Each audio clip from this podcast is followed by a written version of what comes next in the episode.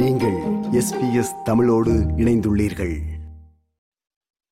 கடந்த ஆண்டு இலங்கையில் பொருளாதார நெருக்கடி ஏற்பட்ட போது அந்த பொருளாதார நெருக்கடிக்கு பல்வேறு காரணங்கள் முன்வைக்கப்பட்டன. விவசாய நடவடிக்கைகள் மீது கொண்டுவரப்பட்ட கட்டுப்பாடுகள் மற்றும் உரப்பாவனை மீது கொண்டுவரப்பட்ட புதிய அறிமுகங்கள் அதாவது திடீரென இரசாயன உரம் மீது கட்டுப்பாடுகள் விதித்து இயற்கை உரத்தினை அறிமுகம் செய்தமை மற்றும் பொருளாதார நெருக்கடியினால் ஏற்பட்ட எரிபொருள் பிரச்சினை விவசாய பொருட்களின் விலையேற்றம் போன்றவை விவசாயிகளை மிக கடுமையாக பாதித்தன.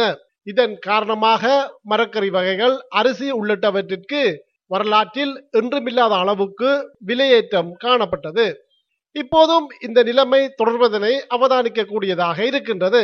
தற்போதைய அரசு இரசாயன உரப்பாவனைக்கு அனுமதி வழங்கியுள்ள போதிலும் உரம் மற்றும் கிருமி நாசினிகள் போன்றவற்றின் விலையேற்றம் எரிபொருள் பற்றாக்குறை மற்றும் சீரற்ற காலநிலைகள் போன்றவை விவசாய நடவடிக்கைகளில் பெரும் தாக்கத்தினை ஏற்படுத்தியுள்ளது. இம்முறை மரக்கறி பயிர் செய்கை மாத்திரமன்றி பெரும்போக வேளாண்மை செய்கையும் பெரும் பாதிப்பிற்குள்ளாகியுள்ளதாக விவசாயிகள் கவலை வெளியிட்டுள்ளார்கள். தாம் எதிர்நோக்கும் இன்னல்கள் குறித்து விவசாயி ஒருவர் இவ்வாறு குறிப்பிட்டார். இன்றைக்கு மா விலை கூடினா உடனே பானுக்கு விலை ஏறுது. டீசல் விலை கூடினால் உடனே பஸ் கட்டணத்தை ஏற்றுறாங்க ஆனால் எங்களுக்கு எரிபொருள் விலை கூடி இருக்குது பயலியல் விலை கூடி இருக்குது அஹ், கிருமிநாசின்ற விலை கூடி இருக்குது எல்லா எல்லா விதத்திலையும் கூட கூடி இருந்தும் எங்கள்ட விலைக்கு நிர்ணய விலை இல்லை. எங்கள்ட உற்பத்தி செய்கிற நெல்லுக்குன்ற விலை அரசாங்கம் தீர்மானிக்குது. எங்களுக்கு தான் தெரியும் எவ்வளோ முடியுது நெல்லுக்கு. விவசாயத்துக்கு எந்த ஒரு மானிய அடிப்படையில் எந்த ஒரு உதவியும் செய்யாத அரசாங்கம். விலையை எப்படி தீர்மானிக்க முடியும்? விலையை எப்படி குறைக்க முடியும்? விவசாயிகளோட கலந்து ஆலோசித்து தான் அந்த விலையால் எவ்வளவு ஒரு விவசாயிக்கு எவ்வளவு முடியுது செலவு. அப்ப இந்த இந்த ஒரு ஏற்பாடும் இல்லாமல் அரசாங்கம் இப்படியான ஒரு விஷயத்தை செய்கிறது. எங்கள் விவசாயிகளுக்கு முற்றும் முறை முழுதான துரோகமான விஷயம் என்று நாங்கள் பார்க்கிறோம்.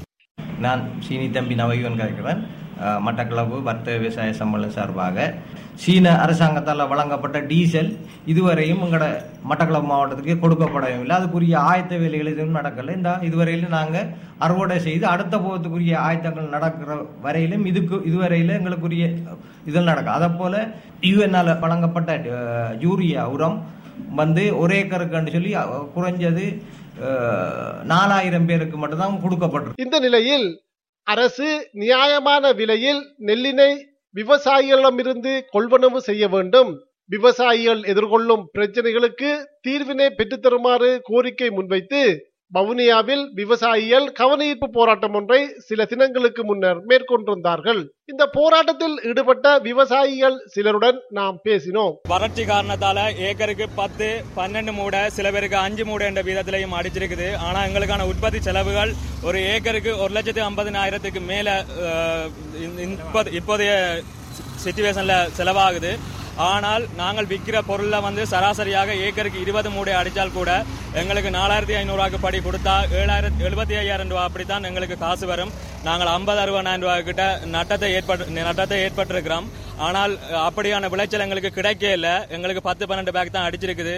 பெரும்பு வேளாண்மையில் ஏக்கருக்கு நாற்பது ஏக்கர் அப்படின்னு அடிக்கும் ஆனால் இந்த வருடம் மஞ்சள் நோய் காரணங்கள் பசலையின்மை அதை மாதிரி ஜானக்காவல் பார்த்துக்கொண்டு கொண்டு கஷ்டத்தில் மத்தியில் நாங்கள் இப்போ பதினஞ்சு ஒரு ஏக்கருக்கு பதினஞ்சு பத்து பேக் அடிக்கிற மாதிரி தான் இருக்கு. இந்த நிலையில் கடந்த வாரம் வடமாகாணத்திற்கு வருகை தந்திருந்த அதிபர் ரணில் விக்ரமசிங்க வன்னி பகுதி விவசாயிகளை சந்தித்ததோடு கிளிநொச்சியில் இடம்பெற்ற நெல் அறுவடை விழாவிலும் கலந்து கொண்டிருந்தார்.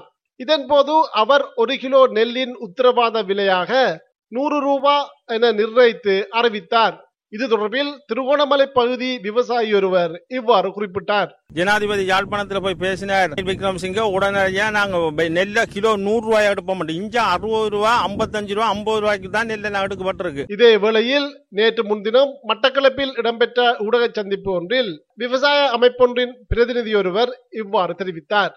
ராஜா ரமேஷ் மட்டக்களப்பு மாவட்ட காமக்கார அமைப்புகளின் அதிகார சபை தலைவர் விவசாயிகளாகிய நாங்கள் எங்களை கண் துடைப்புக்கு இவர்கள் பயன்படுத்துகிறார்கள் பேய்காட்டுறார்கள் என்பதை தெளிவுபடுத்துவதற்காகவே இன்றைக்கு நாங்கள் இந்த ஊடக சந்திப்புக்கு வந்திருக்கின்றோம். காரணம் என்னென்னா கிட்டத்தட்ட நாங்கள் ஒரு லட்சத்தி தொண்ணூறாயிரம் ஏக்கர் பெரும்போகம் செய்யப்பட்டது.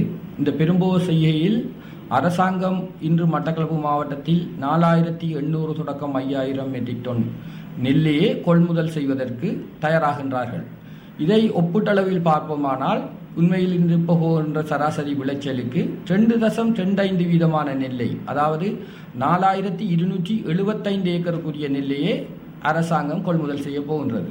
இது உண்மையிலே மட்டக்களப்பிலே உள்ள ஒரு விவசாயிட்டிருந்து ஒரு மூடை நெல்லை கொள்முதல் செய்தாலே இந்த கொள்ளளவு வந்துடும் ஆகவே இதை நாங்கள் வன்மையாக கண்டிக்கின்றோம்.